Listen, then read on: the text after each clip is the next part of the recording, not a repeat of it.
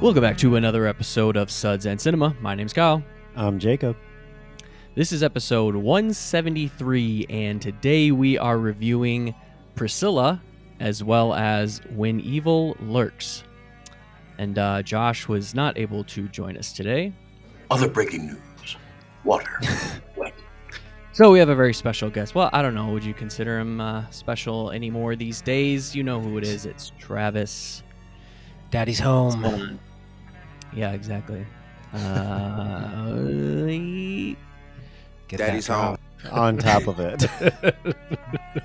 oh shit! I just worked twelve hours. Uh, a little, little out of it, but nothing a beer, little pick me up beer can't fix. So what's It'll going help on? you What's focus. Oh, Hey, tie-in to not a, the movie, but But to how Kyle's feeling. that's right. Uh, okay, yeah. So uh, what's what's new? Keep it brief. I've been working my ass off on an understaffed pharmacy, but you know, it's been great. Love to hear it. I hate my job and can't wait for paternity leave. So work's been great for everyone. Yep. Sounds like uh, we all hate work right now. So much different than uh, what a month ago, Jacob, when all three of uh, the regular guys were unemployed, or well, yeah, it was most of us great. were unemployed. I miss it already. yeah. Well, it can't live that way forever. It's just not sustainable. Nope, Unfortunately, it wasn't. Fortunately, not. All right, no need to uh, pussyfoot around. Let's fucking get into this shit. We got a beer here. Uh, this was sent to us by Travis. So I don't know, Travis, you want to introduce this? Oh, sure. So this is Focus from Fort George Brewing out of Astoria, Oregon, home of the Goonies. Yay. Huge. Uh, yeah. Hey, this is a movie podcast, right? We should have reviewed the Goonies. Should have. There's plenty of other Fort George beers to go around, though. So if we ever want to do that, it'll be very easy. Right. And I Uh, assume this is the Comet version because I don't see Comet Yep. on it, but that's what came up. based on the can art, yeah. This one is Comet, and uh, I will say off the top that Fort George is quickly becoming one of my favorite breweries. Uh, do you want me to read the details on Untappd? Please. little Yep. story time. All right. If you're friends with a geologist, you know they are going to occasionally give you some choice samples of, oh God, I'm glad you got this. porphyr- porphyritic amia. Nailed it. okay, these are.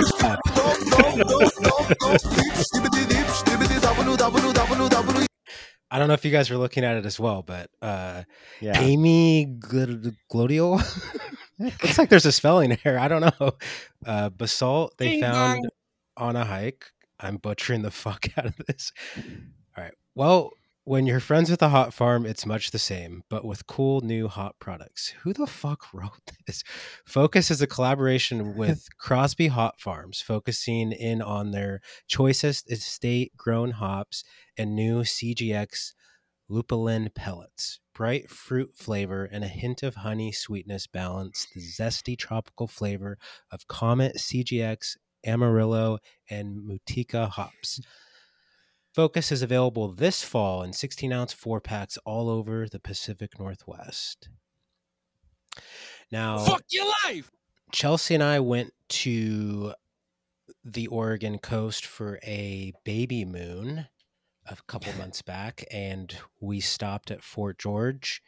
And this was one of the beers that really stood out. And I know you guys are big fans of the West Coast style IPA because you're over the fad of hazies. So Yep. wanted you to give it a shot. Really wanted Josh's take on this one because he is the the most against hazies these days.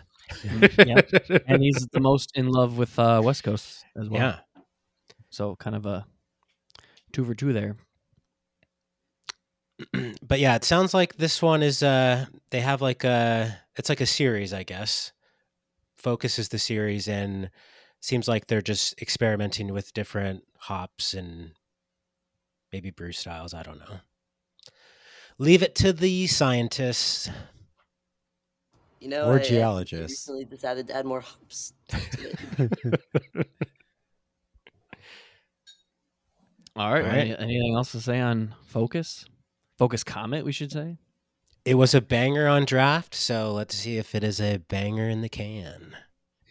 Yeah, I see the score is quite high, but that is on draft and probably a little fresher. Has a But four uh, Jacob, this might be this might be right up your alley, nice and aged. It's from August. It's not that old. All right, cracking into it. Yeah, it should still be pretty fresh. Yeah, yeah. I think it, they just good. released it when I was there, not too long before.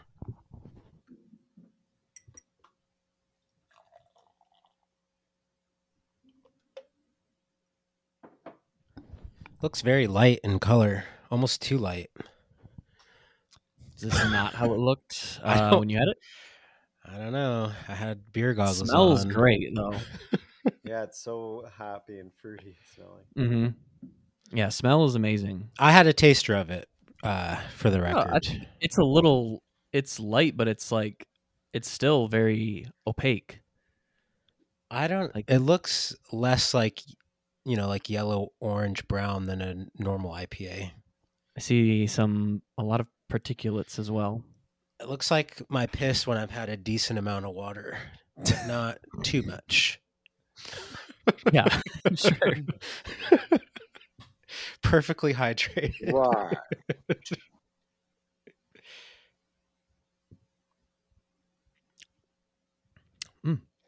It is quite good. It is Definitely good. not as high as you are. Uh, it is only on one sip, but uh, I could see why this would be better on draft. Um, but it is it is very good. It is pretty juicy, I will say, but like Mm-hmm. not quite. I don't know to that extreme of like a New England. It's Yeah, kinda like a It light is kind of like- 43 juiciness, but not as well, quite the same. is this what it's supposed to be? It tastes like a blend of a hazy and a West Coast. Uh, Did I I mean, it didn't say that in the description? description, but maybe that's To why me, I like it so much. How it drinks, but I don't know. You got thoughts? Am I my way off base here? Or? No, I that's what I get exactly. It's like a juicy West Coast IPA. Yeah. but not juicy like the the IPAs you get at grocery stores. It's better than that. No, it's super. Not like Juice Force or It's fucking super Juice Days, hoppy. whatever. Yeah, it's pretty hoppy. It's not like super hoppy. I think it's pretty hoppy. I think it's it's Your really well balanced. Are, uh, are a little strong there. Well, you definitely get a hoppy bite versus like a juicy, just juicy. yes, that's why. England. That's what I'm saying. Is the the blend of hazy and West Yeah. Coast. It's yeah. good. It's really good. I get I like like a, a a bit. hint of like a, a spiciness to it, but then yeah, I think it's got a good bitterness to like fruit ratio, fruitiness ratio. Yeah, definitely um makes it more crushable. Imagine getting a pint of this nice. at the tap room though. Yum. Huge. Yeah. Yeah, next time. Well, fuck, you said it's in Oregon. Yeah, whenever whatever Next trip. time we're in Oregon. uh, well, I was gonna say next time I go, but I don't know if we'll have time for an, for a Portland trip. Uh, but we are tr- we're trying to go up there eventually. And Well, uh, yeah. Before we all die, we should definitely make a trip to Portland together. well, we did kind of make a trip to Portland together. Oh yeah, that's true. Jacob and I already did this. we did go to Portland together. but he didn't fucking go to Astoria. Didn't know about this. Yeah. yeah, Right. Yeah, we we we stayed strictly in the Portland area when Jacob Yeah. visited. But uh, the Oregon coast is beautiful, and Astoria is a cool little town. Cannon Beach is like a, a really good beach for the Pacific Northwest. they're kind of few and far between over here. Um, but yeah, someday we should do it. Someday. Someday, first time. All right. Uh, you want to give it a uh, score since uh, Travis is forcing us to rate beers on the show now? Yeah, I'm gonna give it a four. I'm a four two five. I am going to stay at my 4.75 rating. This is what I want when it comes to a West Coast.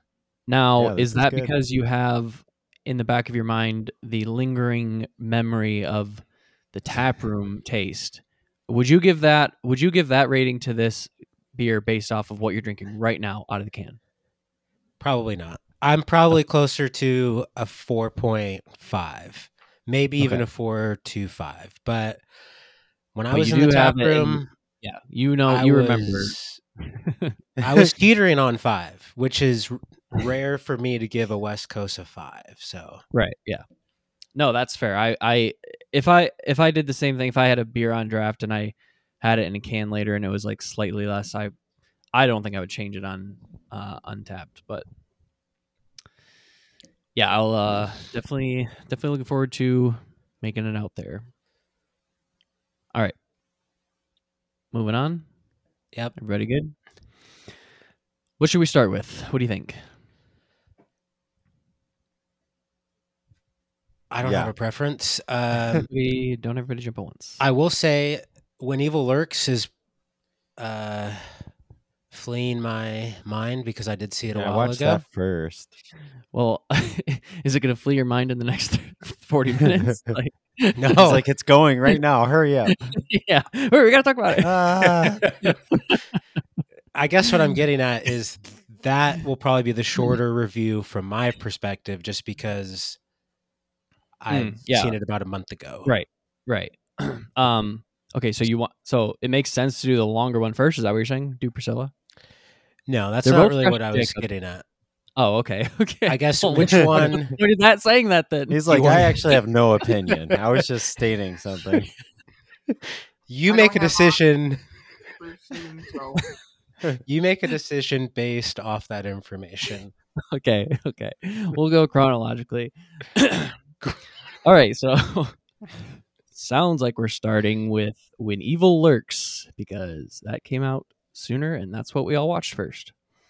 Uh, so When Evil Lurks is written and directed by Demian Rugna. Oh god, it stars Ezequiel Rodriguez, Demian Salomon, and some others. Uh, It's really about these brothers. Who cares? Plot synopsis reads In a remote village, two brothers find a demon infected man just about to give birth to evil itself. They decide to get rid of the body only to end up unintentionally spreading chaos. What did you guys think of When Evil Lurks? I enjoyed it for what it was, but I enjoyed every part where it wasn't like story, I guess. Like I like the violence and just the weirdness of it, but once they started like talking, I was like, mm, "What is the purpose of this?" Because it was just like confusing and weird, and like didn't matter to the actual things that were going on. I just wanted more of the great violence. But it was definitely fun, not too long. Had some good shots. Good very good gore though. That was the best part by far. Yeah, you're a gorehound, Jacob. I love the gore. Okay. D- uh, do you want me to go or Travis? Do I need to jog your memory? Um, I can go. I already uh, spilled the beans a little bit on how I felt about this in the Killers of the Flower Moon episode that we collaborated on. Mm-hmm. Try to keep it very brief because a couple people were freaking out over the very minor spoilers that I was giving. Not spoilers in my eyes, but uh and I will say at the top of this before we get into both of these movies that I might be a little high on these. We'll see if these uh conversations bring me down, but uh it might just be that we're getting towards the end of the year and I think the year's been pretty shit so far for movies and so Boy, we uh, we're building a narrative. I'm I'm maybe becoming a little g- more generous when I do like movies, just because I'm kind of starved over here for movies that I like this year.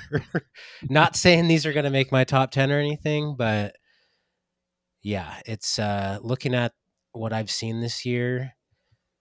These are in the top half for sure. So I yeah, I really liked uh, When Evil Lurks, but I didn't love it. Um, I have some issues with it, and I would like to talk about the ending because I think Yeah. that was a bit of a letdown for me. But Mhm. maybe if we talk about it, it could go up based on your guys' mm-hmm, I'm guessing not. But I don't Might go down farther. uh, I really like the the bleak tone of it, and like Jacob said, there's some really good gore and effects. Um, I really like the the pacing of it. Like in the first half or so, it felt kind of like a disaster movie, and um, there are some really cool horrific moments, but they did feel a little not like obvious, but you could kind of feel where the scene was going before it actually. yeah, but I like that. I think it builds tension pretty well in that way. Like when they keep showing something, Yeah. you're like, "Oh God, something's gonna happen with that," you know, and it it. I think it, Right. it worked in like a tension building way. Yeah, It was like a I it know what you're saying. follows type feel. it wasn't bad. It just uh I don't know. It, it it felt a little obvious where it was going in a couple scenes. Right, right. Um and Yeah, I mean that's all I really have for general thoughts. Okay. Um. Well, I. Well, first off, we should say you know what this what this movie is really about, and that's family. You never turn your back on family. Um. Got to get that Except out you there. literally drive away from family. Uh. No. So yeah, I went into this with. Uh, I guess a little bit of expectations based on what Travis said, and I was loving the first third to a half. Um, like Travis said, that part is where the pace is amazing. Does feel like a disaster movie. It's kind of like go go go. You know, the movie kicks off right away with these gunshots and like this mystery element of like, you know, this dead body and what happened to it, and then like the the practical effects on like that that rotten and just how you know grotesque it is and all of the uh the world that they're building kind of like it's it's unique in its own way but it's very familiar with like a lot of horror tropes but it's like they cherry picked what ones from what movies they wanted to use you know? There's like a little bit of uh like demon and like uh faith-based stuff. There's like zombie and infected stuff. Um and then just like the the ultra violent stuff and um so yeah i really liked that part. But pretty much right up until they got to the brother's ex-lover Yep. i was like loving and then after that i was like okay what the fuck is going on? And yeah it just kind of slows down to a halt. All that stuff with her and you know being a pass cleaner and then she's introducing more rules that's just like it it gets too convoluted at a point. And then yeah the end i thought had potential to be like amazing and it totally was a wet noodle like especially some of the well the the one design choice to like of the the look of what happens of the look of the you know thing or whatever Yeah. was like so bland and boring. I was like, this is so bad. It could have been amazing. Um, and yeah, just the stuff with the schoolhouse too, and like the kids and all the rules that they're Yeah, that was, in that part. like it, it, was, just so much. confusing. It wasn't even confusing. It was just like it was just got to a point I where it's like they keep the adding rule. on. Yeah, they just kept like throwing rules and Like, and, don't run. Yeah, Then they're lying to you. The kids matter. lie. It likes it likes kids. I'm like, wait, what? That It means was like it's here because earlier. it said it's in the hill. Wait, what? yeah, I don't just all Which of that. kid's yeah, lying? it, it got worse, like kind of as it went, unfortunately. And then the ending where I thought it was going to end wasn't the actual ending, and then we have like a second ending on top of that, and it's that was just it felt unnecessary. I felt like that should have been before or something, and then you try to weave in the end ending. I don't know, but yeah, like the stuff with his son was kind of obvious, and uh, it didn't seem impactful. The ending that they, you know, the end ending. So uh, overall, I did like it. I am positive on it um, because this is, you know, the type of horror that I want to see. I just wish it was um, as well better. constructed. The, second half was as good as the first half. Yeah. so yeah, that's right. It sounds like we're all pretty much in agreement with this one. Yeah. Yeah, I think we all. I yeah, it sounds like I mean, we, we, We might have different star ratings, but might be different. Yeah. right. Well, everyone has their own scale, so you know. Mm-hmm. I will say that um, to piggyback off of what you said, it does feel like a mix of a lot of recent things. Uh, in the Killers of the Flower Moon episode, I said it feels very much like the Wailing, in a sense. Um, Mhm. and then also with all the like goat stuff, it's hard not to think of like Lamb or the Witch. Yep. Yep. um, Goats make you think of lambs. One thing I did really like, and I think there were at least two instances, uh, th- some of the devil horn imagery. It was kind of obvious in a sense, but I, I still liked it. Like uh, when there's the uh, like the the deer head, like the antlers on the uh, wall, and then the shadow of it, like kind of rep- uh, looks like devil horns. And then I think there's an image where the goat is like in the background and the a human's in the foreground but they're like uh like the you know the goat's in front of him so and then the horns are sticking out above the guy's head does that Oh, sound familiar or no I'm gonna be honest. None of those Yeah. images. I did not catch that. If I watched, yeah, if I, Oh, I didn't okay. catch that, but that would be interesting. I to, remember uh, antlers see? and stuff, but I never thought anything about it being like devil horns. i remember Yeah, at, and that obviously at least two intentional, instances 'cause it- of it but again it's been like a month so i i remember the the one specifically but then i think there was another one but i'm not 100% on what it actually was there Yeah. could have been well, more I mean, too, that makes but- sense. It, it was well shot, and I, um, you know, for the most part, the, a lot of the technical aspects were well done. So, um, Yeah. Yeah. And I mean, not that we're supposed to give free passes or extra credit, but this is a pretty small movie and I do think it deserves some recognition. So, you know, if I give it a, an extra half star or so to inflate it a bit, I don't I don't I don't feel bad or guilty for doing that. Okay, does does giving it an extra half star give it any extra publicity?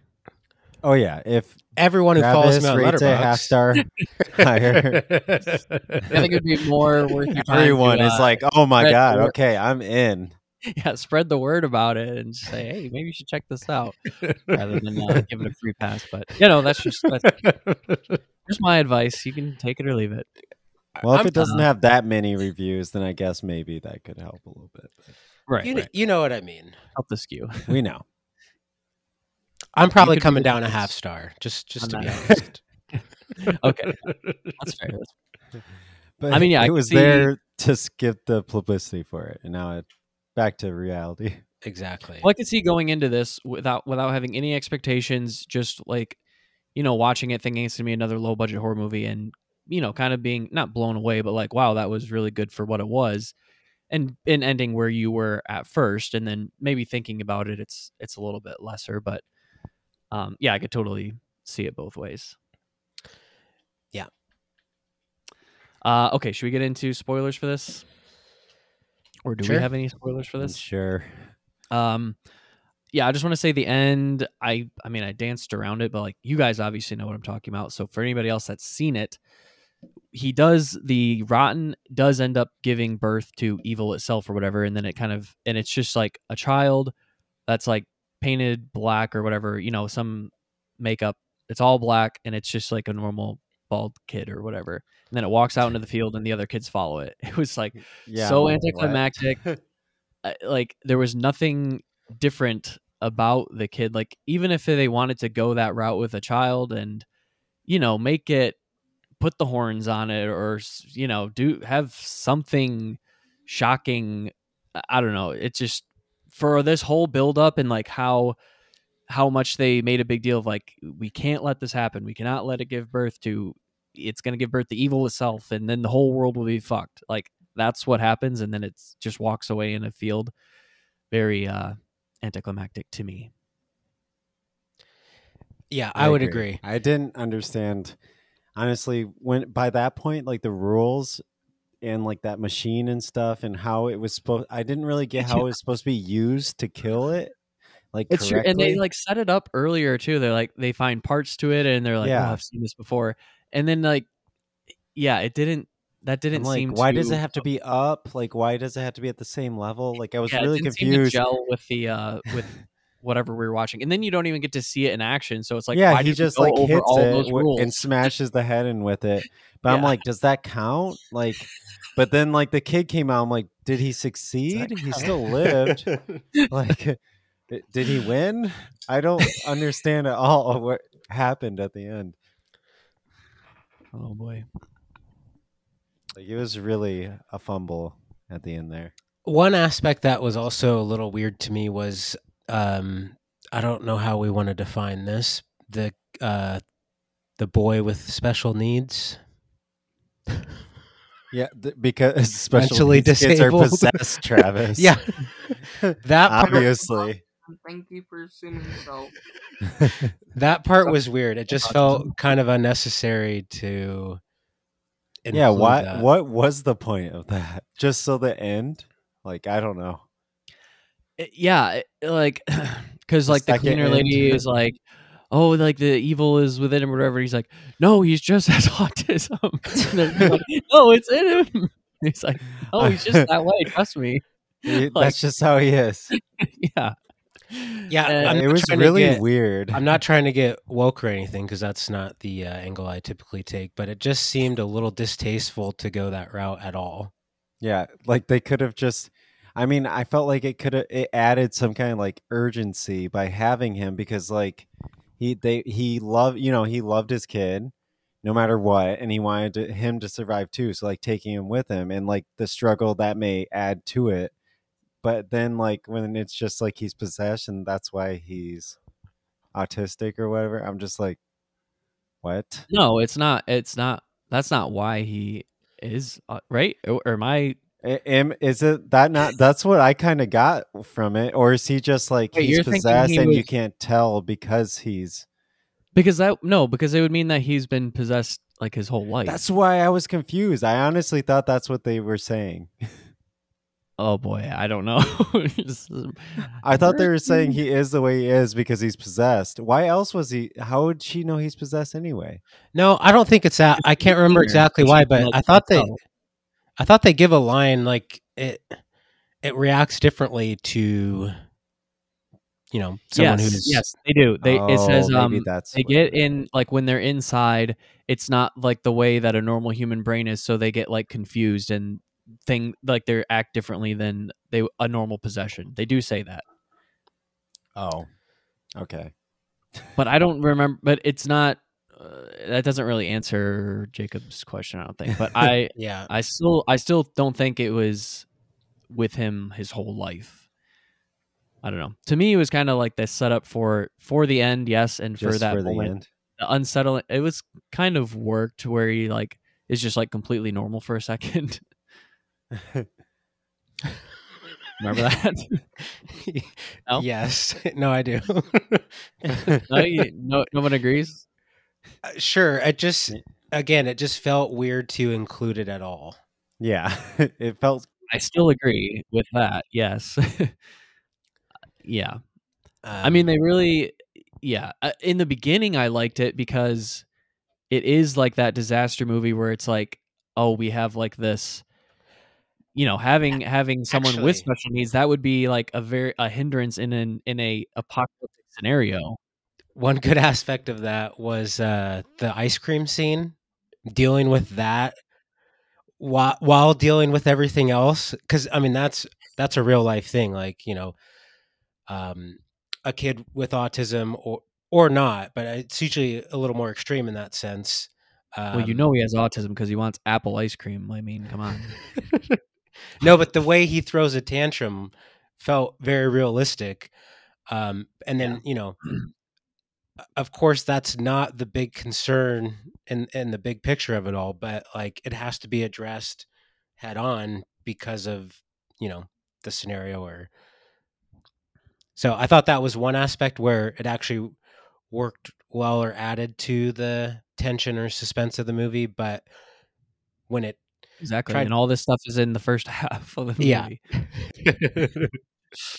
but yeah, I did really Um, like. I, I mean, we danced around it, but the the scene with the dog, and then um, the I think it was the mother What the dog doing?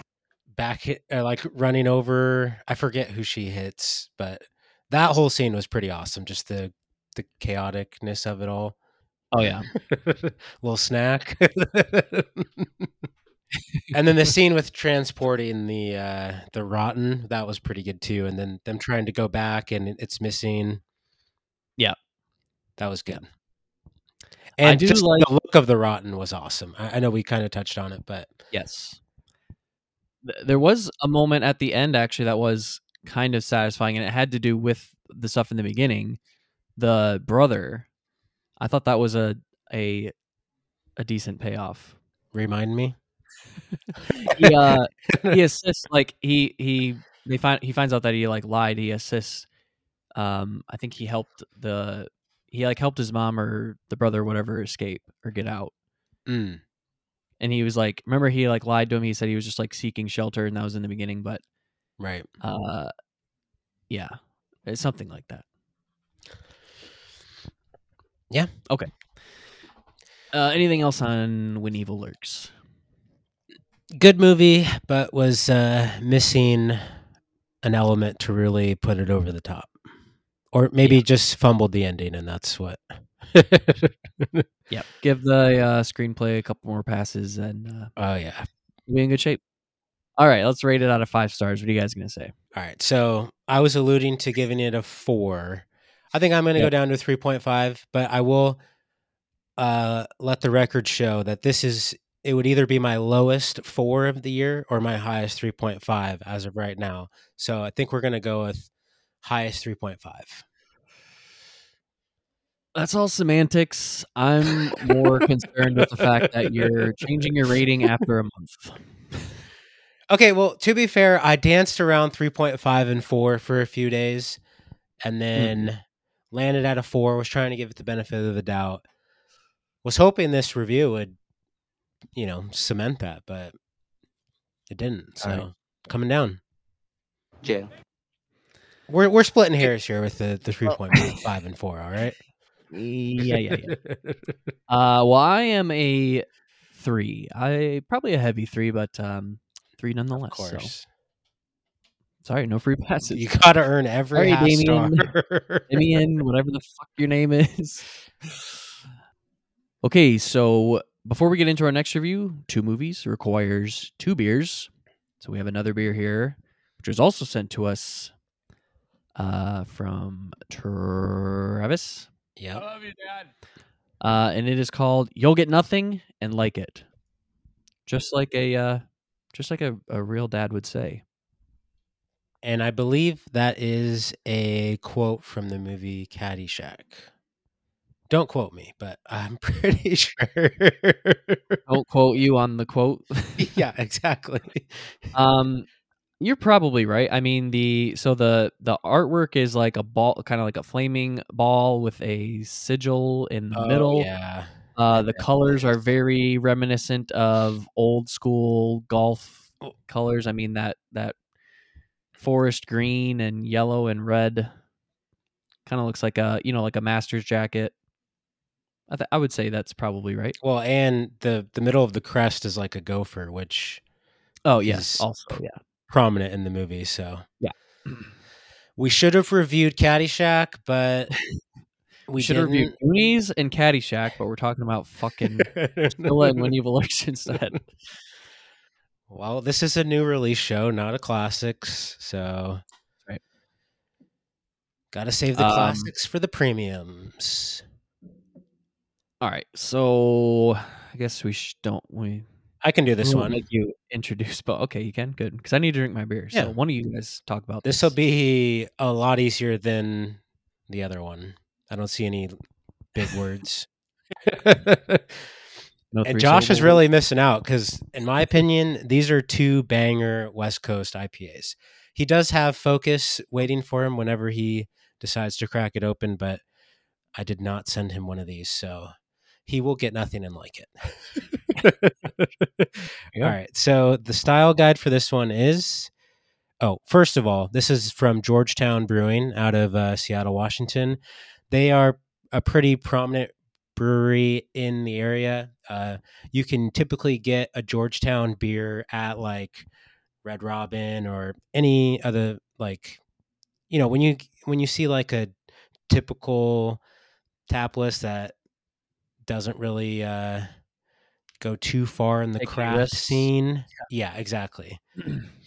um, but yeah, this is one of their newer IPAs, and uh, style guide reads: When someone says you'll get nothing and like it, hope this is the beer they put in your hand. A pale golden IPA with minimal bitterness, packed with aromas and flavors of pineapple, strawberry, ripened citrus, and pine. Contains wheat. Now it calls it a pale golden IPA. I don't know if I've ever heard that term before, but it is seven percent. So, and typically, I've when I hear pale, I think like you know a lesser IPA, as in like a five point five percent, right around that range, maybe pushing six. So, I don't know, but uh, and it says yeah, it contains wheat, and uh, I love when my IPAs have wheat in them. So I'm I'm excited for this. All right, yeah, sounds pretty good.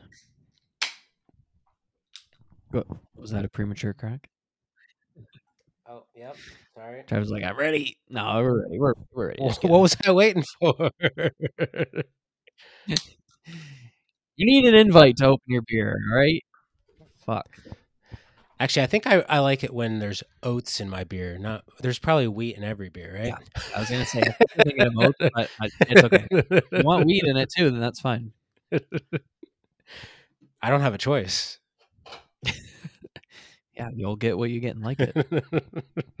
Color is actually a little on the, the hazy side. It's a little cloudy for a. Now this is one you've had as well. hmm Do we need? Do we need a a, history lesson? with This No, no, no, no. I had a can of it at a friend's house. Really liked it. It's uh it was an easy one to get. You know, it was like a it was like a stocking stuffer when I when I sent your yeah. care package. Got to fill in the gaps with something. Exactly. You're playing. You're paying flat rate, so I have a massive head on this thing, so give me a sec. well, I just finished my other one. See, I taste I taste West Coast. I mean, it looks like a hazy, but I get more Does of a look- West Coast flavor. What are you saying? This is an odd one. Um, I don't think it tastes that hazy. I don't think it tastes that much like a West Coast. Uh, it's man, kind of hard to put my finger on it right now. Perfectly balanced. now. Between what though is the question. Both styles. It smells super um, kind of like melony. Melanie. Never Yeah, but not like stone fruit. you know, like a melon. Yeah, like a more mellow, not too sweet, but like juicy fruit, like a melon. It does say flavors of pineapple, strawberry, ripened citrus, and pine. Hmm, Minimal okay. bitterness. I think there's a, a solid amount of. I think there's a solid amount of bitterness. Well, definitely, uh, it, it just tastes like a fruity IPA, which, but it's not like a hazy. Like I definitely Yeah. don't have that. This Well, the style is American on Untappd, IPA. Yeah, but in the description it says says a pale pale golden IPA. yeah. so where I- again? never heard of West Coast. Besides it being from, I thought American is West Coast. I thought they're just they're interchangeable. no, I know. I'm talking about the style of IPA. I thought American and West Coast were interchangeable. Um, no, I think Kind of like hazy and New England are interchangeable, depending on who you talk to. Ye, I no, I don't think so. Hazy's like yeah, the Jim Paul's an generic IPA. term. New England is a bit more Both are not specific. West Coast. I'm still on page 17 of my book beer or whatever page I said Oh, last time. So up. We were saying there's American IPAs that are not West Coast IPAs. yeah, They're so they're definitely not interchangeable. Okay, well then my mistake. And I said that I'm still on page 17 or whatever page of my beer book, so I can't Oh, okay, yeah. shed more light on this. Yeah. Well, when you get to the styles or whatever style guide, um, yeah, we'll have you back on. You can Just just you wait. it's gonna be huge. All right, ratings. I think I'm uh, the same. I think I'm going four two five on this as well. Maybe a four. I was on a 425 last time I had Same this. thing? Uh yeah. I could maybe bump it down to a 4, but who gives a shit? It's really good. I mean, I can see why you like it more. You're you're. It's probably more up your alley, but um, See, I don't get the like the hazy juiciness of it. I to me it, it tastes more like a West Coast. Or a West Coast that I enjoy. I typically stay away from West Coast. Not that I dislike them, I just it's not my favorite style. So okay, ready to move on to Priscilla. Yep, Elvis and me. yeah, could have been a better title. Could have been huge. No way. uh, all right. Priscilla is written and directed by Sofia Coppola. Also, well, okay, based on the novel by Priscilla Presley. And the book Elvis and Me is written by Sandra Harmon. What? Is that right? Okay. Anyway, uh, it stars Cailee Spaeny, Jacob Elordi, Ari Cohen, and Dagmara Domińczyk.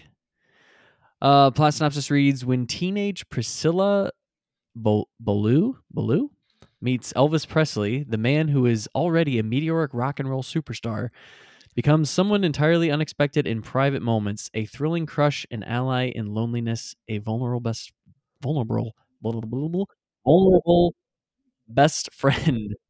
Uh, what did you guys think of Priscilla?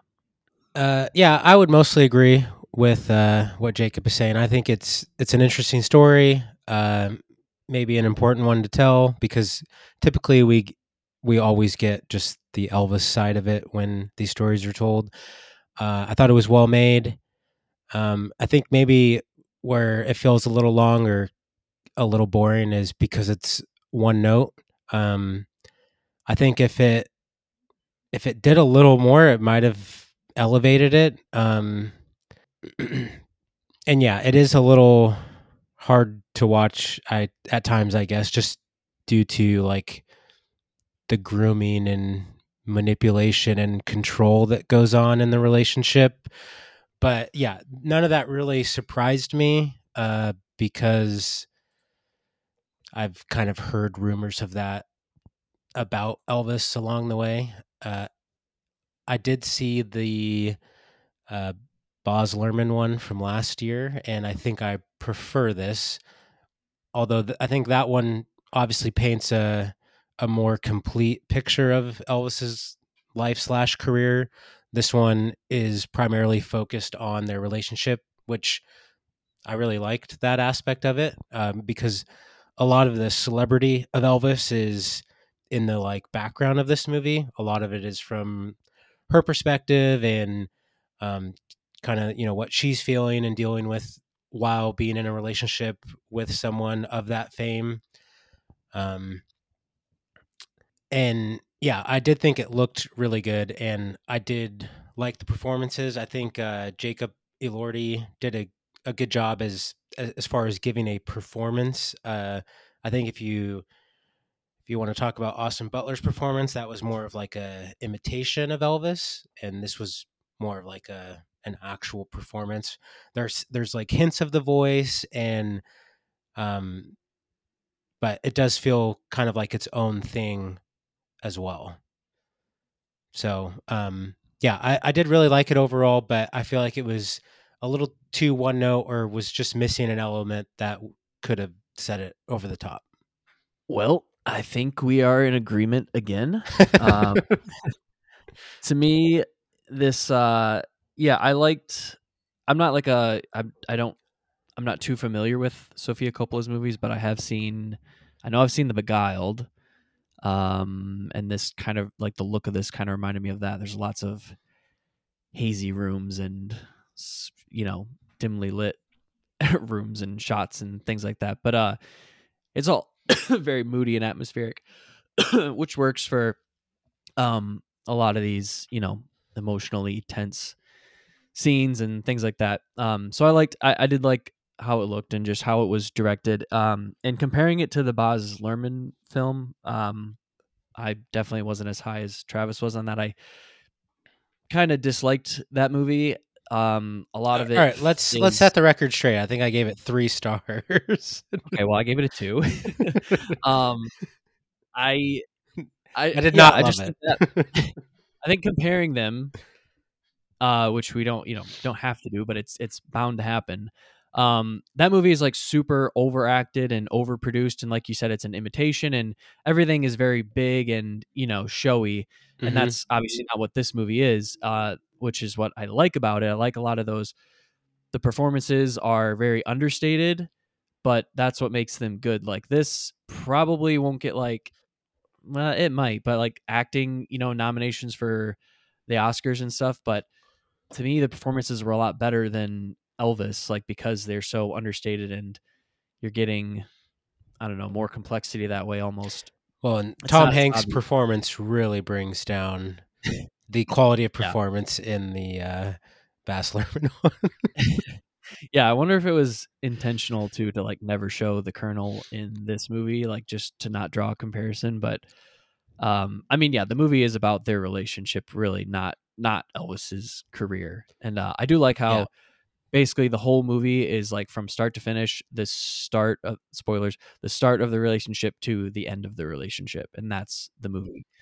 Um, the things I didn't like is yeah, it is very one note. It's a lot of repeating things, and you do get it, get quote unquote get it very early on, like what it's gonna what's gonna happen, what's what it's going for. Um, eh, not that it discredits the story; it's still important to tell. Mm-hmm. Yeah, that which is fine, but by the end, it just felt like such a nothing movie to me. I didn't feel I didn't even feel uncomfortable, I guess, in the same way that you guys sounded like watching this stuff was like hard to watch. It just felt like Well, more uh, yeah, Yeah, not, not like that it's hard to watch, but just the fact that he's, I mean, he starts talking slash dating her when she's in ninth grade, which is really gross. It like No, it, I- it very I- much yeah, calls attention totally. to itself. I mean, obviously it's it's criticizing all of those aspects and Yeah, um you know, I like uh, all the stuff that it's, you know, that it's saying that sh- like, you know, don't don't date or marry and like lose your identity as a person and all that stuff. The messaging is is, you know, obviously great, but uh, yeah, I, I agree. It's missing an aspect or an element to it, and to me, I think some of the stuff that it didn't explore, like towards like the halfway or two thirds point, it hit this very weird pacing where we were going through like phases of Elvis's life, but very quickly, like this. uh Well, I mean, like he was always into drugs and shit, but like this drug phase, this reading philosophy phase, phase, uh, Jesus phase. Loves you and he's watching out for you.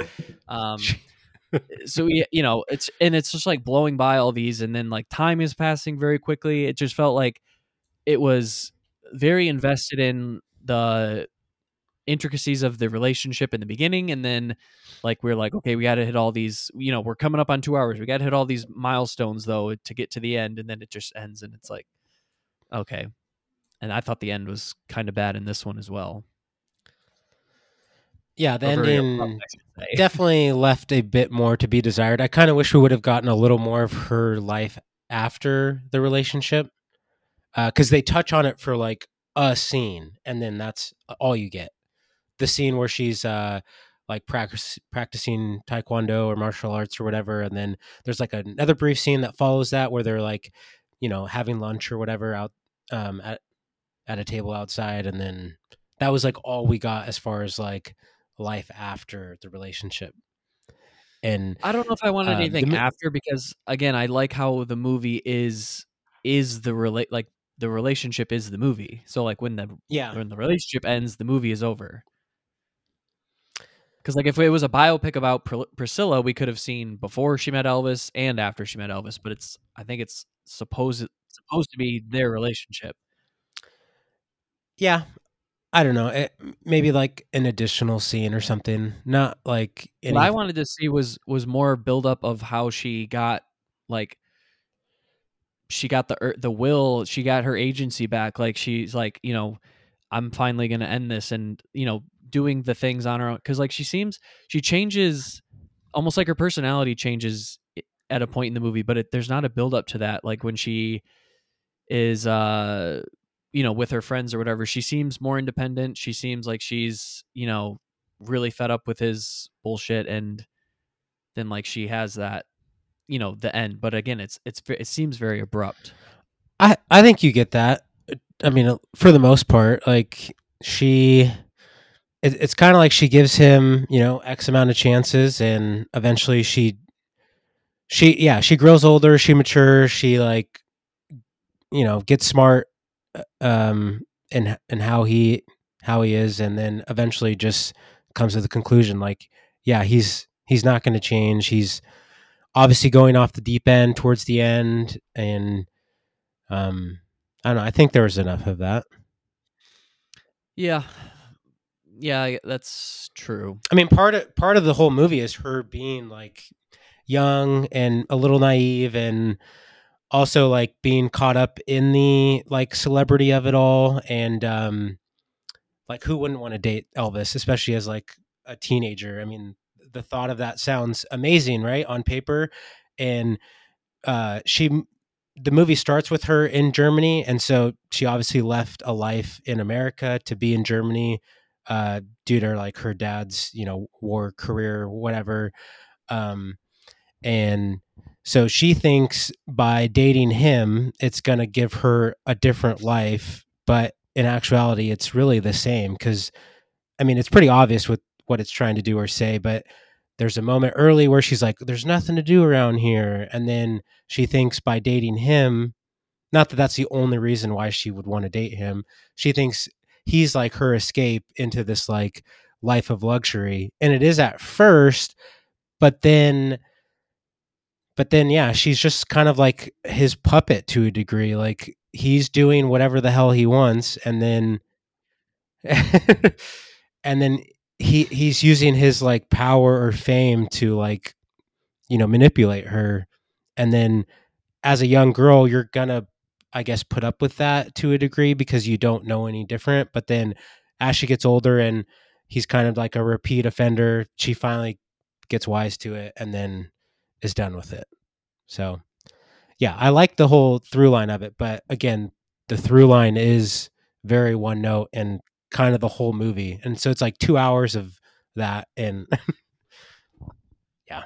Yeah, and very i mean not that it's supposed to be uh, complex or ambiguous but it's you know very obvious as well just like what it's going for. And and Right. again that's fine messaging is great but yeah one note it's a lot of that stuff um I, I do think um I mean I think the movie paints Elvis in a bad light and deservedly so, but I do think there's a bit more going on in his life that they kind of brush over or don't really like shed light on and I don't know the the real truth, but in the Austin Butler Elvis movie, they touch on his manager like kind of feeding his addiction and um his manager, you know, uh, Elvis was kind of the, the manager's puppet to a degree where he was yeah and you can assume that the manager or you know his doctors are on orders from his manager like he he takes those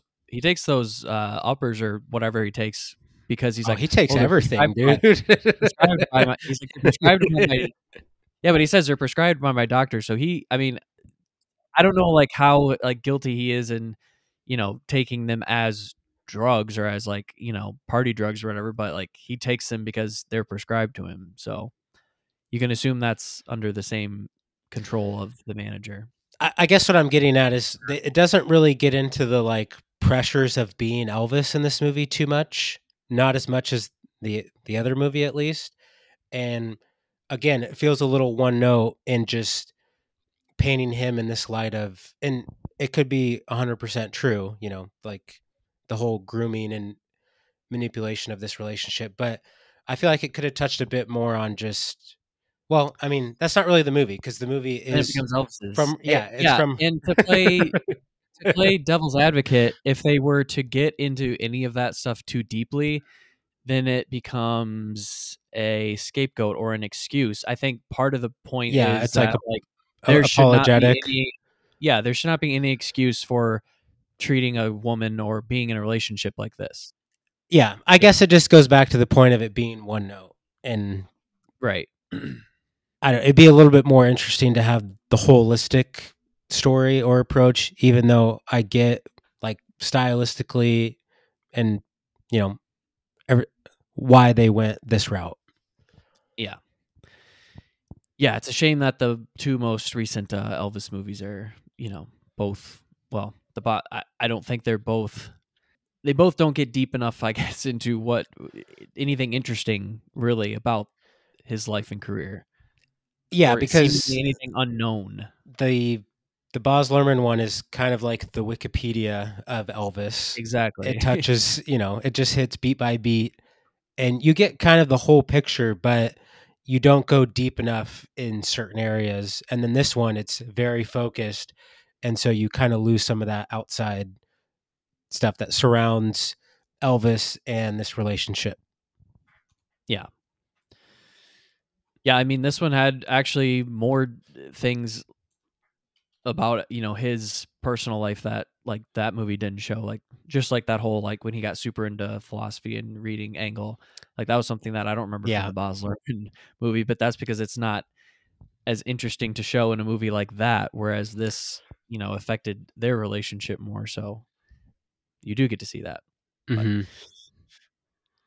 and I, I i mean i i, I kind of like the way that their intis- in, intimacy was explored in this because um the whole time you know they are like a lot of heavy petting going on but she's underage and and you know she wants to like feed on those desires and then She He- wants to feed on that Elvis cock. Oh yeah, but he keeps pushing her away, be you know because it's wrong because of how young she is. But he like tells her it's because she's like special, and he wants to wait for this special moment, which just adds to the whole like grooming and mani- manipulation of it all, which is gross. But I I just like the way it was handled in the movie.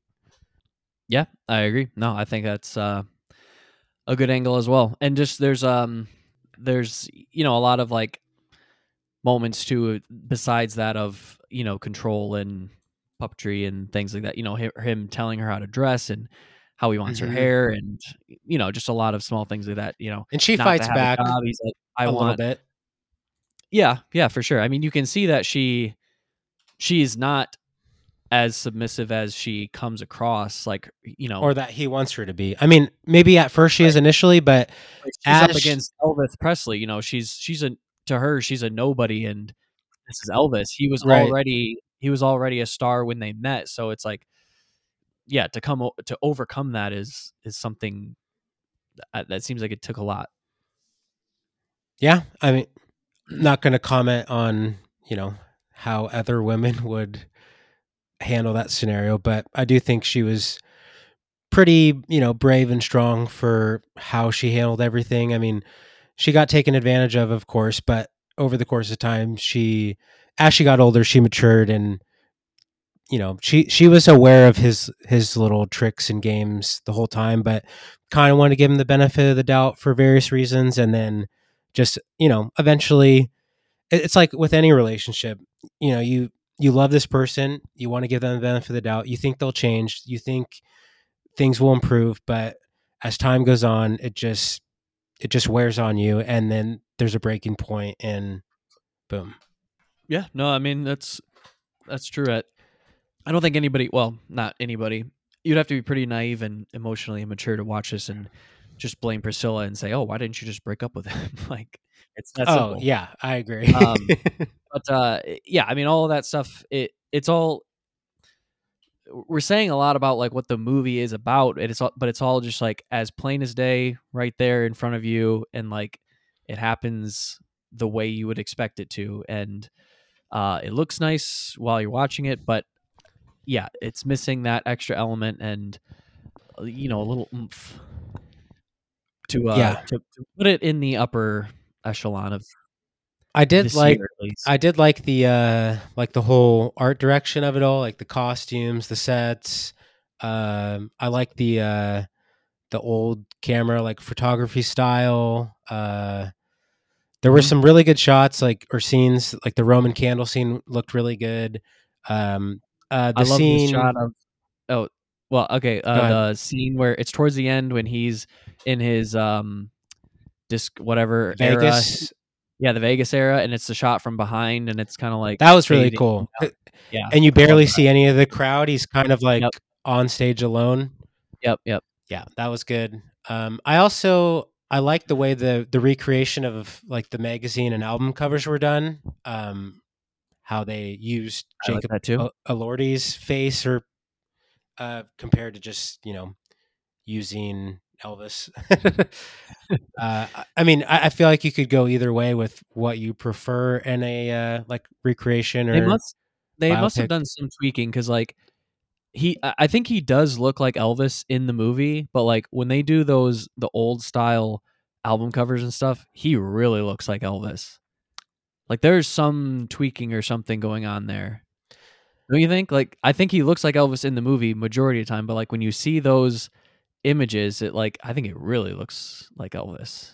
Yeah, and I mean towards the end they they play with his hair and sideburns a bit, but they don't play with his weight, which I thought was weird because I know he was a little more heavy set, uh, at least a little more top heavy during his Vegas, Vegas. days, and um, there's none of that, which I feel like that's just a, a choice. I guess they didn't want to plump him up for whatever reason. Jacob Elordi's not committed. I guess He can't he can't gain and lose the weight like not Christian Bale committed can. to the bit. Yeah. He's got a fucking film Saltburn and Euphoria. So what a oh wuss. yeah. Oh, I oh I have to ask. Okay, ahead. you want me first? Uh, thoughts on the uh, True Romance ripoff? Was that intentional or Oh, dude. not? the the music right. Yes. Yeah, I don't know. is it the exact or is it just because? Um, I mean, it's not the same. It's a it's it is a song by I had to look it up. well, you know that True Romance aped Badlands' score. Well, I've never seen Badlands, but I do know that. Yes. Okay, but this is called Gassenhauer by Eric Charleston. And it is slightly different, Yeah. but it is like the same notes and timing and everything. And I'm like, Yep. is this True Romance ripoff or like nod because Elvis is a big part of True Romance? Oh yeah, I didn't even think about that aspect. oh my god. but I I definitely thought of True Romance when that jingle started. That played. It's got yeah. that like xylophone sound. Um, yeah, I, I don't know why why the the choice, I just I but it, it yeah, did stand out. that, and then I was like, okay, I wonder if anyone else thought True Romance, or am I crazy? No, I definitely thought of True Romance. I I mean, yeah, it is a little different, but I mean that jingle is like it's very similar. yeah. very similar. I did like the soundtrack though, and um, how it wasn't just full of Elvis songs. I mean, there's a, a couple, but they don't Well, like you know, like I don't think that the uh his estate or whatever what approved of the image that they were portraying, so they like wouldn't allow them to use licensed music. That's what I heard. Mm, Which uh I I I mean I'm glad because I like I like how they used a lot of songs of the era and then Right. the original and score stuff that they used I thought worked pretty well. So I'm in agreement with you. I like the music. yeah. Well, I know I, I haven't done too much research on this movie yet, but um, I believe their daughter she did not want the movie to be made, but then she died this past this year. So We tried to ask her. She didn't answer. So silence is a yes. No, I heard the same thing. She didn't. Uh, you know, obviously Priscilla Pr- Presley. She was a producer on it, wrote the book, so it's her story. But yeah, obviously his daughter. You, you know, it's it's like ha- you're you're hearing all this bad shit about one of your parents, and it's like, you know, they have you you held it this at this pedestal, and uh, Yeah. yeah, I, I would. It makes sense why she wouldn't want it to be made. and I mean, his, his life or death is a bit of a tragedy, even if he did le- like live a life of luxury for how many years? Yeah. I don't. I don't know the real truth of Elvis. I haven't dug into it, but I think there's a bit more going on than just him being like a famous prick. Yeah, and as bad as this, as bad as he was in the relationship or whatever, I mean, that's oh, dude. there's Speaking probably of a lot of things he did that were good. Speaking of being bad in a relationship, when he says he needs a break, you do not say that to your pregnant wife. I like yeah, he's like, exactly. He didn't mean it, so words of advice to any male out there. Do No. not try this at home. yeah, he, I, he, in I the mean- room, yeah, he said it, and then as soon as she walked out, he's like, I'm joking. Um, okay. Uh, Chelsea's eight months pregnant right now, and if I said that to her, I would literally crush her. Like that would, like what? No matter how stressed out you are, or how like whatever you are with the relationship, you don't, you just don't do that. Which I, you know, was very purposeful in the movie, but I was like, bro, Good- good advice, good advice. I don't have anything uh, else regarding Priscilla, but I did. Kyle, you touched on uh, Sofia Coppola a bit when you first started the review. yeah, was- just her filmography. I'm not very familiar with, so on the rocks and the Beguiled, and that's it. Um, but I know Lost in Translation was recently added to Netflix, and um, it, uh, it shot up on my watch list because of that. I will get around to it. Of the films I've seen of hers, I've seen, I think, pretty much. I might have seen all of her, all of them actually, like all of her feature films. Maybe not like her short films or the uh, a very Murray Christmas, but I think I've And seen all of her directed a lot of features. music videos. I would say Lost in Translation and The Beguiled rank above this, but um, it's not too far from the top. I I think she's a a good director and makes you know she makes good films, but there hasn't really been any movie of hers that has really like blown me away. And I just realized that uh, the Priscilla poster is aping the style of the Beguiled. The uh, vertical font, the vertical cursive font. is that her thing now? Uh, depending on depending on what poster you're looking at. well, come on, Kyle. The the two main posters. Well, I know. I'm saying there's one though that's like the one of her face is the vertical one, but there's another one of her and Elvis about to kiss at the wedding the wedding scene, and that's um horizontal and but yeah, okay, well, very uh the the the font uh, the uh coloring is also like very pastel in the Yeah. posters too. So. Yeah, yeah, yeah. I mean, it's the same exact font and style. Yes. So, True. letter true. Letterboxd is our lord. So it went from uh yeah, so, so from the beguiled to on the rocks to this. So in the middle there she learned don't do that, don't use this font. Movie sucks. Back to uh Mm, That was a paycheck. Oh. Let's be real. For Apple TV, that was Apple. Sure. don't remember I remember very little about that movie. I'm gonna be honest, it washed right over me. yeah, Okay. Uh anything else on Priscilla? that is all. All right. What are you guys gonna give it out of five stars? I'm gonna give it a light four. I am a three as well. Okay, let's get into some nano reviews. What Na- uh Nano. what you guys got? Yeah. why don't we uh we'll hit the ones that uh we we watched we both watched and then um I can blow through the rest of mine quickly. So I'm saving all you my to- airtime as a rebuttal to one of Kyle's watches. okay. Uh, well, what do you want to start with? Carrie or Terrifier 2? You pick. Let's let's let's do Terrifier two. Yeah, let's do Terrifier two. All right. So I watched Terrifier 2 and I liked it quite a bit. I had heard that this one goes like way bigger and stuff like I didn't really get that feeling, but it is it is broader for sure than the first one. But yeah, I really liked the 80s aesthetic to it and um Oh yeah. I think it's a very I think it's like a perfect Halloweeny movie. I think the first one and the second one because they take place on Halloween, they're not only horror movies but they're like perfect Halloween watches. And I Mhm. did watch this before Halloween for the record. I know we're This one definitely has has more. I mean, it's obviously longer, but it has more of a Halloween vibe than the first one. definitely definitely This one just kind of feels like a bloated version of the first one with a bit a bigger budget. Yeah. Well, I don't know if I felt Because the, the first one's but the first one's mostly one location.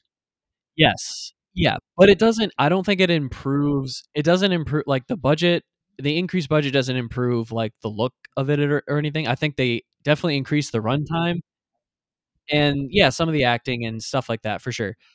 The sets and a- a lot of that stuff, effects. I think that's where all the budget went because the look is virtually the same. Um, I think this movie had potential to be amazing, like with the Yep. magical element and like that, like the sword and everything. It like was doing this amazing build up and then like didn't use it or go anywhere with it. See, I know I, that is my hated that. biggest gripe of this because yeah it is a little too long and like kyle said i was loving it up until the final showdown is a bit of a letdown and i wanted it to go like full like fan you know like fantasy like um uh, you know kind like stepping into like the mandy territory but it, it just doesn't i don't know the final showdown is a little lackluster and Mhm. then the runtime also it's just like okay like we get it we don't need two hours and 15 minutes of this like yeah. two hours is fine like whatever but I mean, yeah, there's even a lot of setup that they could have cut. Like the the whole like dream sequence was very long. That could have but been that is pretty couple- awesome It is awesome, but like it could. I mean, I was, but like just where it pays off or like how they use it doesn't seem consequential. So like a couple flashes of that imagery like would have been fine. Like we didn't need to like watch the entire thing play out, and that's just an example of something that stood out as uh over indulgent and could have been cut. But I'm sure there's more scenes in the movie besides that. So Uh, but also i mean not that i'm dis or yeah gi- giving this movie credit for it but i think it it knows it's um overindulgent like it's leaning into its overindulgence it is very much I agree. yeah. or catering to like Terrifier slash Gorehounds, Um, for better or worse. I being mean, like yeah i- indulging in the gore and violence and being over the top is one thing but i, I mean more of like a a director's overindulgence where it's like we need to watch this whole thing when it's like well do we really? No. Yeah, so anyway. I liked it a lot. I gave it a 3.5 did you guys happen to see the uh teaser for terrifier 3 yes, very excited. could be huge. I don't know if i like that it's a christmas movie but um i am still on board for it so I it'll love be a nice change up because the I last love two are horror films very- that are set around holidays. Very excited for Thanksgiving, but I mean, why not? We did ones. we did Halloween, you know, for the first two, so might as well do something a little different for the third one. Yeah, that's what I was. That's what I was getting to. Is uh, I wonder if it- there's- if up there's- the- I- If there's good reason for it, though, like story wise, Mm-hmm. why he pivots to Christmas versus Halloween. Yeah, because there's obviously something supernatural. Oh, that's oh, dude, thank you for bringing that up because I would have skipped right over this. I did not like anything with the little girl in Terrifier Two. Like she is, she's overacting the whole time. She's cheesing it the entire time, and then like they have like this newspaper clipping or whatever that gives like a backstory, but there's no time to read it or time like there's no explanation to it at all. And Art's the only one that can see her. It just goes nowhere. It It feels, feels so a little half baked. half baked. It's not even preheated. okay, fair enough. But yeah, yeah, it's it, it seems like an element that is not fleshed out for whatever reason. Yeah, it, it doesn't Yeah. really add anything to the movie. exactly. So it felt there. There's something too that could all the scenes with her cut. Shit. Oh no, we're getting more of her in the next one. Don't you worry. Okay, but like if you're gonna if you're gonna allude to some story or your plot with her, then like flesh it out. Don't yeah. you know? Would you? Which one do you prefer, the first one or the second one? that is tough. Yeah, I, I would give the second one the edge, even though I think I gave them the both star both the same I star think rating. said one. Anyway, yeah, I think But I they're pretty close yeah, they are very close. There's Mm-hmm. because I like as the a movie, as a- simplicity and the conciseness of the first one, and it also being the first one. exactly. and I like the like the extreme and amped upness of the second one, but it also feels a little bit more bloated and First one still has my favorite kill too. I love this when he saws her in half from That's the vagina cool. to the face. dude, No, the I- bedroom scene. No, Yeah, that got hyped up. No, that was too hyped up. That was too hyped up. People said that was like so fucked up. I didn't. It wasn't that bad. Well, I liked it, but like I was too hyped up for it. I was like, oh, this is the scene, and then I was like, oh, that's it. it is pretty fucked up though. I'm I mean, I, I get it was hyped up for you, but Yeah, I know. it's pretty fucking gnarly. to any normal person, it would be pretty extreme for sure. I can't imagine putting Chelsea through that scene. She would just Yeah, exactly. die. All right, we got to keep her moving. Yeah. we're going on to uh Carrie. Carrie next. Let's do it. Overrated as fuck.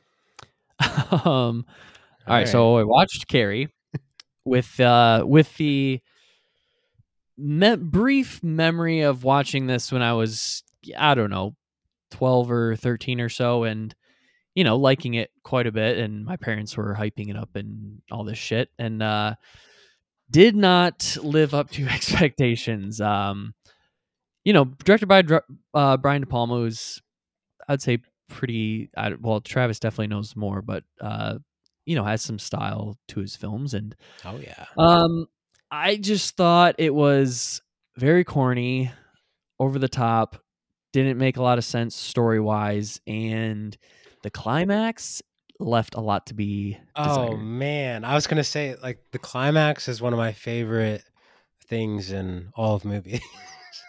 Oh my god. No, the way it gymnasium- looks and the way it builds up. No.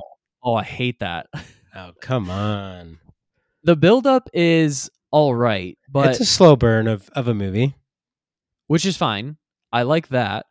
But there's a lot of like corny acting and you know, the I love the girl from Ferris Bueller who's trying to pass as a as a high school student and then 10 years later she plays the middle-aged secretary in Ferris Bueller's Day Off, which Well, is very funny. To be fair, I don't think any of these people were actual like high school age at the time. Oh, no. Uh, like No. Sissy Spacek, Most I think was are in her uh, most of them are at least 30. yeah. yeah. Uh and that was that, that's just a different time. I mean, they Sure. typically didn't cast, you know, like um actual age actors to play high school roles. Right. But you could get a little closer than 36. Uh, which is the It gr- didn't that's the take- most egregious one. That's it didn't take egre- me out of the movie.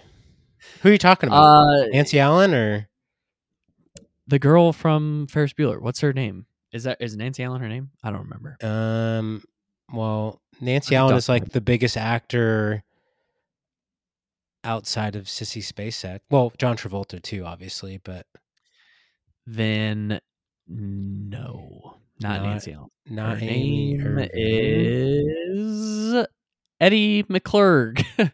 Good old Who? Edie. Edie McClurg. Look her up. Um. Anyway, there's okay so there's that whole angle and then you get to why why this happens no okay so they have like this huge problem with carrie when really they should have a problem with their gym coach. Like all of the shit that they have a problem, all their anger is misdirected. It makes no sense. Uh, kind of, sort of. I mean, she's the one who sets it off, whether they like it or not. I mean, they she it's it's a movie about bullying, and she is the scapegoat. Right. Which I get. I she's a freak. We yeah, get it, she but- she's an outcast. yeah. Okay, you, you love Black Swan, right?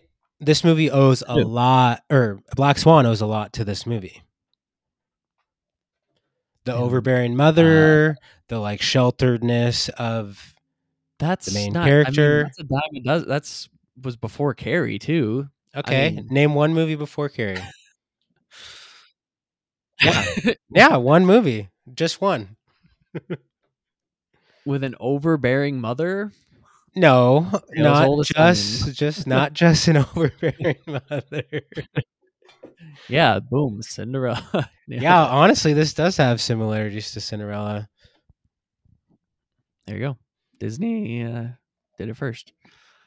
Uh, yeah. I mean, anyway, the, I get that. That's a uh, a s- you know not the direction that they were going for, but I'm saying logically, come into the corner and you would go after the the gym They're teacher. That's, that's the real.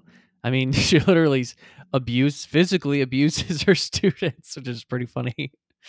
Different time, different, Different time. time, yeah, exactly. Um, yeah but even okay so getting to the climax which is like you know what people remember the whole like split screen thing Oh, and just like on, I oh, love it's that. oh stupid it's not for me not my style i do like the end when actually when she goes back home with like the mother i like a lot of that stuff in the actual ending Yeah. and then dream sequence with the burned down house uh, i like a lot of that stuff but everything before that you don't like the prom sequence. I don't love it.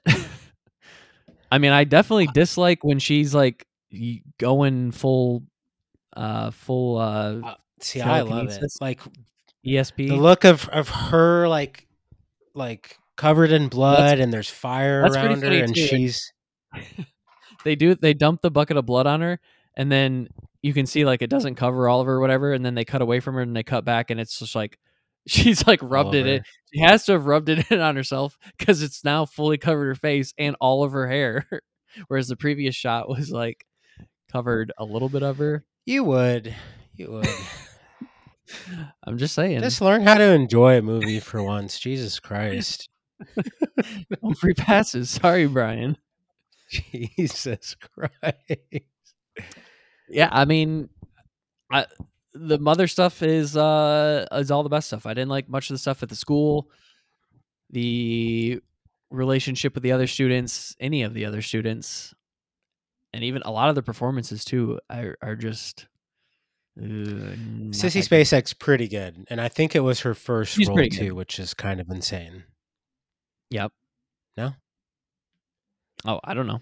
I mean, if it was, then that then I would agree. Is what I'm saying.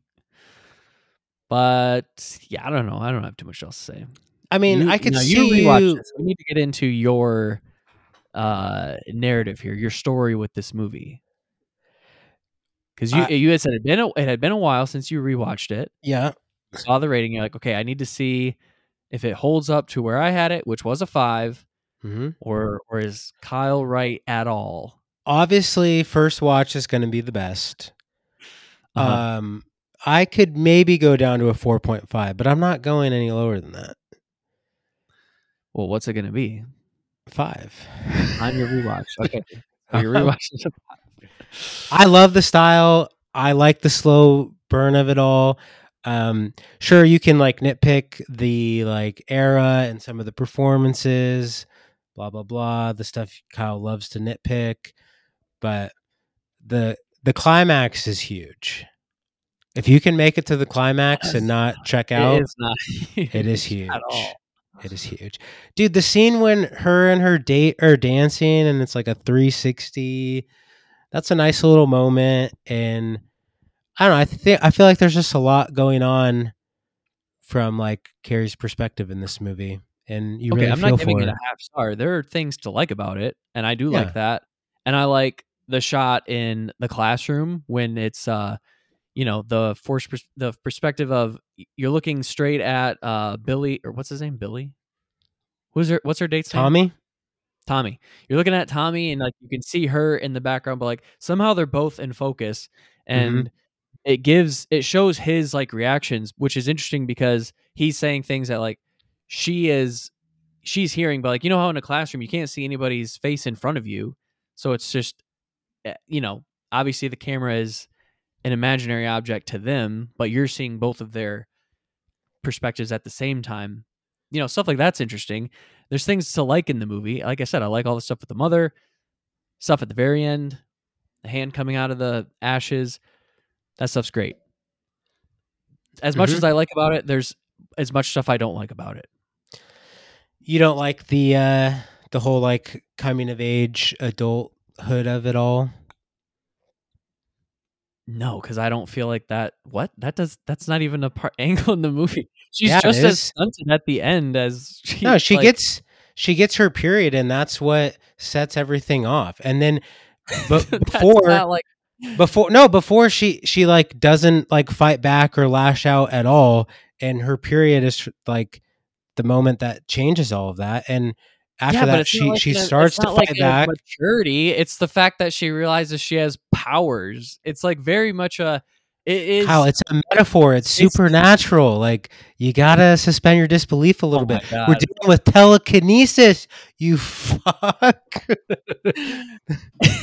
It, Do you know what That's- dealing with what I'm saying telekinesis? you Throw definitely your logic out the window. We're fucking You- dealing with is- supernatural powers. It's a Stephen King adaptation. That's all I'm saying. Yeah, yeah, yeah. But we're we're watching a genre movie, so you know, throw your fucking logic compass out the door. Can't do it. Brain is a device.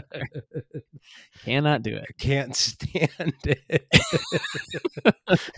Well, that's why you're here to balance it out for us. I, okay, I will say this is a throwaway, but you know, uh, Nancy Allen never looked better. Uh, probably not. I don't even know who the fuck that is from. How do oh you wait, yeah, know she's in RoboCop. Allen is? I She's in RoboCop. She's in Oh, Blowout. yeah. She's the worst fucking part of RoboCop. Holy shit! That's De Palma's girl. I think they Verhoeven's dated at one point. No, no, no. It's De Palma's girl. Trust. No, it's uh, it's Peter Weller's girl. She was in three RoboCops. Holy shit! She was also in Blowout and Dressed to Kill. It's Well, De I Palma's seen girl. so- I bet you she's in more De Palma movies than Oh yeah, yeah, yeah. Because he was trying to like make her a star or something. Because he wanted, was trying to get in that. pussy, So yeah. yeah. hey, he had to sacrifice quality for uh nepotism or not even nep- what's I don't know what's not nepotism because it's not yeah whatever the term is for trading sex for work. I don't know. Oh, what are we rating? What are we giving Carrie out of five? oh Five yeah, you gave her five. Two point five. Two point five. Really quick though, Kyle, I think you made a comment off air about uh, Mm. the opening scene objectifying Carrie. Yeah. I disagree. okay. And It's a pretty no. long. It's a pretty long uh take of her showering. yeah, but it uh, doesn't no real purpose besides to show that she gets her period. right. But I think what the movie is trying to do, and I am going to ape this thought from another podcast, which a podcast I will recommend. It's called With Gourley and Rust. Uh, it's a podcast between Matt Gourley and Paul Rust. Paul Rust is the uh, the main character in the show Love on Netflix, and Matt Gourley is a uh, podcast personality, works in the industry. I don't really know what his main credits would be, but Paul Rust in that episode about Carrie says that Pa- Brian De Palma in that opening scene is tricking your male gaze because you're like, "Ooh, steamy locker room scene. What's going on here?" And then, boom, period. Fuck you. Boom. Uh, because you know, I mean, eh, I think we're a little bit more pro- progressive these days as uh, humans slash males, but uh, some guys are got that ick when it comes to period slash period blood, and I really like the way he kind of tricks you with that opening scene. He got you good. That's fair. The, the weird. It's still weird when through the lens. He wants his cake. A, they're in high school, and B, this girl has never had a period before. it's so Why is weird. that not believable? Sometimes you know you go from not having a period to having a period. Very believable. Uh, no, I'm not saying that's not believable. I mean, I I guess it's possible, even though What, we just happened to catch her on her period. Kyle, it's a movie, dude. It's fake. Well, she's seemingly 17 or 18. Um, okay, it's Okay, late weird. bloomer. yeah. I'm saying it's weird. The uh, when did you get hair on your nuts, Kyle?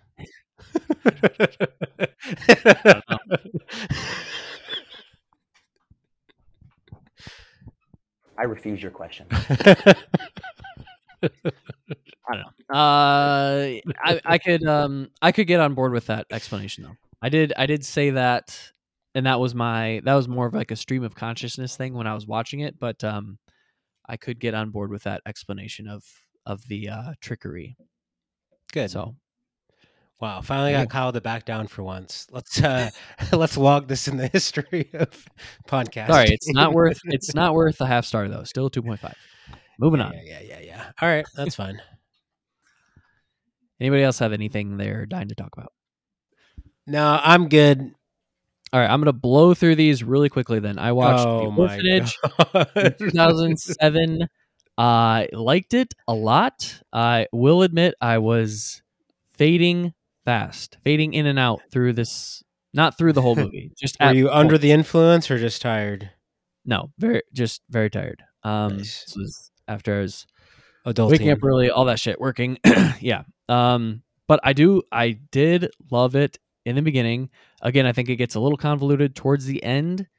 Um, but I do like how it's basically a procedural horror movie. Like there's this mystery. Uh, I don't know if the end totally works, but whatever. Uh, rewatch The Descent from 2005. I did see that. Yeah. This is uh one great one. used to be one of your favorites. Not as good as I remember. Um I kind of remember it being more atmospheric horror and it's very once it once it jumps the shark, it goes full like action. It's like an action movie. Uh do not remember that. Um I liked I like the horror aspect a lot and the claustrophobic nature and a lot of the lighting when it goes from like it goes from like green and red and and then like just like dark and dimly lit. Uh the thing I don't there's well there's a lot I don't like. Some of the acting is pretty bad. Some of it looks not that great. Neil Marshall, he's not a great director. Uh the plot point where she kills her friend and like first off Yeah, they that was know that weird. these creatures are there she kills her friend which like why are you sneaking up on her or like you know announce your presence bro? She swings the thing and kills her. And then she like tells the other friends like don't trust her. Like bro it's your fault that she killed you. She did it on accident. Why are you saying like she's putting doubt in her the other girls minds that she can be trusted? It it's so stupid. It's such a dumb plot point that it's almost like I don't know if they even needed it in the movie, but it what it adds it doesn't really even make sense for. It's just it's stupid. Yeah. Uh, I remember not liking it nearly as much, which yeah, shows. I gave it a three. it. I could go higher on it. Uh, okay, and then last thing I rewatched Whiplash. Have not seen this since it came out, so it's been like ten years, and uh, that was also one that needed room to grow. But um, yeah, I think I appreciated it more now, uh, understanding more of what it's going for, and um, I really, really like the, you know, the art, the the uh sacrifice art sacrifice discussion of you know his um what's his name J.K. Simmons character. The struggle, the the struggle for greatness and what it takes to achieve greatness, and you know, does that justify does do the ends justify the means? And you know, a lot of people uh, like say that his character is in the wrong for that, and you know, if you know my feelings on Stanley Kubrick, then uh, I I would side more with him. Um, but I feel like they people were talking about it as an ambiguous ending, and I I think it's less ambiguous than I remember or people's what I heard people saying. But yeah, definitely liked you it a lot. could ask the same question about this podcast. Do the ends justify the means?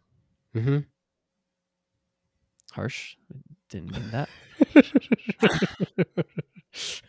I hate this fucking dog. He's a real pain in the ass. Anyway, uh, one thing that definitely stood out more on this watch was the editing as well. Uh, I know it won an Oscar for best editing, so kind of easy to say in hindsight, but it is amazing. Shots of the instruments when it, uh, you know, all those. It's kind of like a better Baby Driver, where it's like cutting to the music and it's, you know, going to each instrument and just how that shot and how that looks is uh, really good but yeah, loved it even more. I went up to a five on this watch, so uh, we're we're, we're flirting with top 100 territory now. All right, that's it for me. Shut her Yep. down. All right, wrapping it up. All right, so next week we are uh, reviewing the Marvels, right? Gross. Mm-hmm. Just No, you're not. You're gonna do the I know. killer. Yeah, just kidding. We're doing the. I got you though. We're talking killer.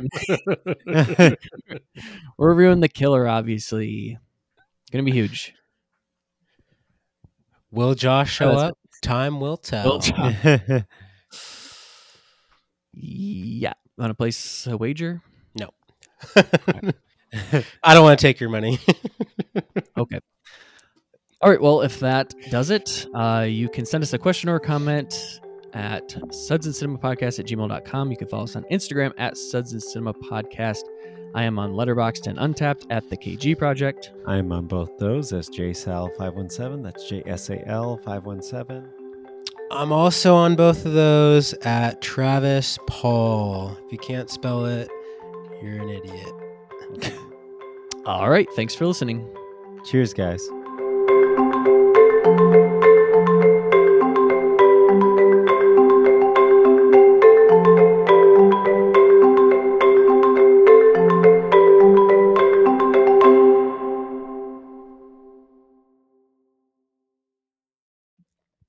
I'm here. Oh, and now I'm offline. Okay. Daddy,